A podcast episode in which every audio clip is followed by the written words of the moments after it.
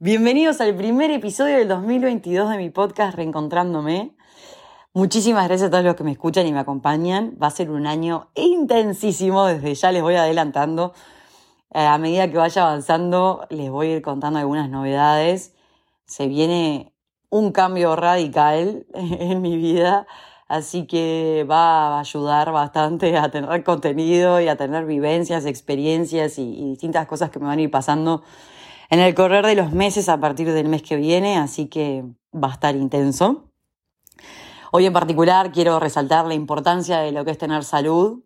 Me pasó la última semana de diciembre estar durante cuatro días volando de fiebre, sintiéndome espantoso, pensando que me había agarrado COVID. La realidad es que me hice el antígeno, me hice el PCR, ambas cosas dieron negativas, pero me quedé con una resaca de falta de energía durante varios días que recién a partir de ayer, hoy, es como que estoy con un poquito más de energía, con ganas, con voluntad para moverme, yo que estoy súper activa todo el año, la verdad es que desde la última semana de diciembre hasta lo que va del año me costó muchísimo hacer ejercicio, realmente me, pegó fuerte, también es la bajada, hay que aprender a escuchar al cuerpo y, y creo que también parte del aprendizaje que saqué durante todo este periodo es que no siempre hay que estar al 100, que también está bueno tomarse un tiempo para descansar, para aflojar, para no exigirse tanto, porque realmente nos, pegó a todos esto, la cantidad de gente que conozco que está con COVID o que lo tuvo o que estuvo en cuarentenado ahora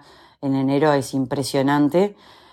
La realidad es que no paro de confirmar que si no tenemos salud no tenés nada. Eh, deliré de fiebre, deliré, sentía que estaba más allá de la fiebre que tenía en la noche, sentía que me había reencontrado con mi vieja, no, no, no, unos delirios pero espectaculares, nunca me había pasado, creo que no tenía fiebre hace, no sé, un par de años, pero ni, ni ahí a este nivel, creo que había tenido uno o dos días de fiebre, estos fueron como cuatro días que no había forma. Pero bueno, lo importante es valorar, es apreciar lo que tenemos y realmente cuando estás bien de salud te das cuenta que sos muy afortunado y hay que agradecer por, por todo lo que, lo que tenemos y lo que somos, porque realmente sin salud, eh, posta que nada de lo que tengas vale un centavo. Pero bueno, para este primer episodio de este año, que realmente me ha costado un montón sentarme, eh, inspirarme, tener la energía de hacerlo, como saben, yo hago los episodios o los videos o lo que sea que hago, que comparto en mis contenidos porque me resuena, porque lo siento, porque es un momento que realmente me, nada, me llega el mensaje, lo siento y lo comunico, básicamente. Y hoy quería hablar de, una cosa que, realmente me pesó toda la vida, y es las cosas que son solucionables versus las cosas que no son solucionables. Y cómo a veces no sabemos distinguir entre las cosas que, que sí se pueden solucionar y de las que no. Y como a veces no tenemos control sobre las cosas que no podemos solucionar. Entonces, si nosotros no lo podemos solucionar, eh, básicamente lo que tendríamos que hacer es dejarlo ir. Y esto es a todo nivel, a veces hasta un tema de laburo. Me pasó tener un conflicto muy fuerte hace años con un cliente. Yo, para las que un montón de personas me preguntan, yo trabajo en el área comercial de una empresa y tuve un problema muy duro hace unos tres años con un cliente y realmente tuve que separar que el problema no era personal, que el problema era más a nivel filosófico y general con, con las políticas de las empresas y con un problema de comunicación en particular. Y realmente me dolió muchísimo y yo me daba cuenta que por más que hiciera lo que hiciera, había que dejar pasar un poco de agua debajo del puente y dejar que las cosas se enfriaran un poco para poder resolverlo. Obviamente que después tomé el toro por las guampas y, me puse hasta a redactar como si fuera un caso de todo lo que había pasado, los hechos, el problema. Yo hice un máster hace unos años y, nos enseñaron a, analizar las situaciones como casos, eh, con sus distintas problemáticas, con sus distintas participantes, con las distintas cuestiones que hubo, entonces, bueno, me ordené en ese momento y la realidad es que finalmente lo pude solucionar con, pagándome una coach de por medio, obviamente, pues ya no sabía cómo hacer. Implicaba muchísima facturación para la empresa y yo era cliente mío, así que era mi responsabilidad.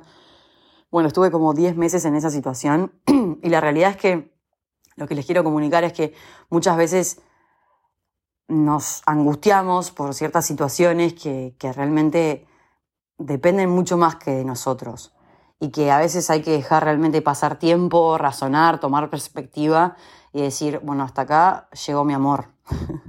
Yo tengo que soltar o tengo que elevarlo o tengo que hacerme a un lado.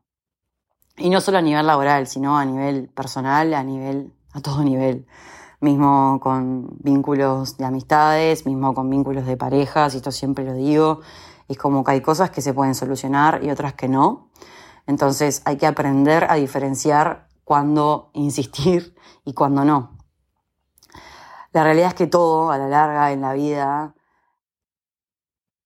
se torna como un ida y vuelta. Cuando hay voluntad de ambas partes, las cosas van a fluir y cuando no, realmente lo mejor es soltar. Y creo que este es uno de los principales aprendizajes que me voy a llevar para, para este 2022 y aplicarlo, y es que muchas veces me cuestiono y digo, wow, me encantaría volver a enamorarme. Llevándolo al lado afectivo, que es un poco lo que me caracterizo yo, que es que les voy compartiendo todo este proceso de, autoconocimiento, de amor propio y, bueno, de, cómo me vengo adaptando a, la vida sin pareja, que hace ya como van a ser este 2022, van a ser tres años que estoy soltera y, y realmente después de haber estado casi 13 años en pareja es un montón de cosas vividas y aprendizajes que hasta el día de hoy sigo aprendiendo. Y en verdad, el enamorarme es como que es una preocupación que tengo que, que no es solucionable. O sea, a lo que voy es que es solucionable, obvio, pero no es algo que yo voy a poder controlar y que va a poder ser cuando yo quiera, va a ser cuando tenga que ser. Llevándolo al paralelismo de esto de si es solucionable o no es solucionable, y bueno, sí, si uno se conforma con las cosas y con las situaciones y con las personas que se cruzan, seguramente vaya a poder solucionar mi tema de que me quiero enamorar y posiblemente sea algo forzado. Si vos realmente confías en la vida, confías en el universo, confías en que hay que dejar pasar el tiempo que tenga que pasar, que tenés que estar vos bien, que tenés que estar muy consciente de lo que querés, de lo que valés y de lo que sentís, siempre lo digo, insisto y sigo insistiendo, te vas a dar cuenta que eso va a llegar solo. Y tampoco tu foco puede estar en eso, también siempre lo digo. Tu foco tiene que estar en vos, en estar bien. El otro día leía una frase que decía, cuanto más ocupado estás, menos tiempo tenés para extrañar, menos tiempo tenés para anhelar cosas, menos tiempo tenés para imaginar situaciones y para estar haciéndote un mundo por cosas que no tienes que hacerte un mundo. Nuestra mente es nuestro principal enemigo y no paro de confirmarlo cuando vos estás sano de mente, cuando vos estás realmente positivo y realmente te sentís bien y no estás hablando mal de las personas y no estás tirando mierda y estás realmente pensando positivo, vas a traer cosas positivas. Yo el otro día hablaba con la novia de mi viejo y le decía, te juro que recibir mensajes de mi abuela es como una patada en la panza. Siempre tiene una pálida, siempre tiene algo negativo. Obvio que es otra generación, obvio que es otra cultura, otra forma de haberse criado, otra forma de ver la vida, pero realmente no paro de confirmar que las personas que realmente son negativas, que tiran para atrás, que siempre se están quejando, que siempre le están buscando el pelo al huevo, nos ha amenazado con que se quiere matar, o sea, realmente un montón de cosas que yo entiendo tiene más de 90 años, pero sinceramente no quiero ser esa persona. No quiero ser la futura abuela que lo único que hace es quejarse y preocupar a la gente que está a su alrededor y, realmente alejarlos.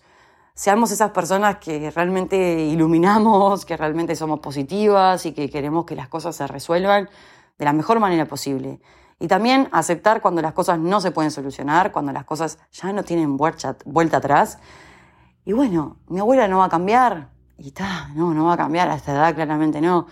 En fin, la manera es cómo yo me tomo las cosas que me dice mi abuela, cómo yo reacciono ante ciertas cosas. Y esto pasa a todo nivel en la vida. Muchas veces tenemos vínculos, ya sea con nuestros padres, con nuestros amigos, con, con nuestros novios, lo que sea, pareja, X. Y muchas veces no es tanto la cosa que nos dice la persona o el mensaje que nos transmite la persona, sino es cómo nosotros nos lo tomamos. Y depende mucho del momento que estemos pasando. Y yo me doy cuenta que, cuanto más sensible estoy o más cansada o más irritable, mensajes de ciertas personas muy negativas me caen mucho peor. Entonces lo que estoy tratando de aplicar es aprender a discernir en cuanto a la importancia que le doy a ciertos mensajes que provienen de ciertas personas. Porque si bien es muy difícil a veces no tomarse las cosas tan a pecho, yo creo que es mucho más sano tomarlo como de quien viene, respirar hondo, no engranar y seguir adelante. Porque hay cosas que son insolucionables y no van a cambiar. Así que lo mejor es aprender a convivir con esas cosas, soltar, decir, ok, mi abuela no va a cambiar, va a seguir quejándose por todo hasta el día de su muerte y lo que tengo que hacer es aceptarlo, procesarlo de la mejor manera posible y administrarlo en la medida justa. Espero que les haya servido este episodio, la verdad que a mí me sirvió muchísimo porque es ordenar un poco todas las ideas. Este 2022 viene a full. Realmente me di cuenta de muchas cosas que me quejo de mí misma, de mi cuerpo, de no sé, y digo, pero esto todo tiene solución. Es cuestión de buscarle la vuelta, de realmente conectar conmigo y entender qué es lo que quiero y qué es lo que me motiva. Los invito a hacer lo mismo. Les mando un beso gigante, espero que lo disfruten muchísimo, que lo hayan disfrutado, que lo quieran compartir y nos vemos en el siguiente episodio. Un beso.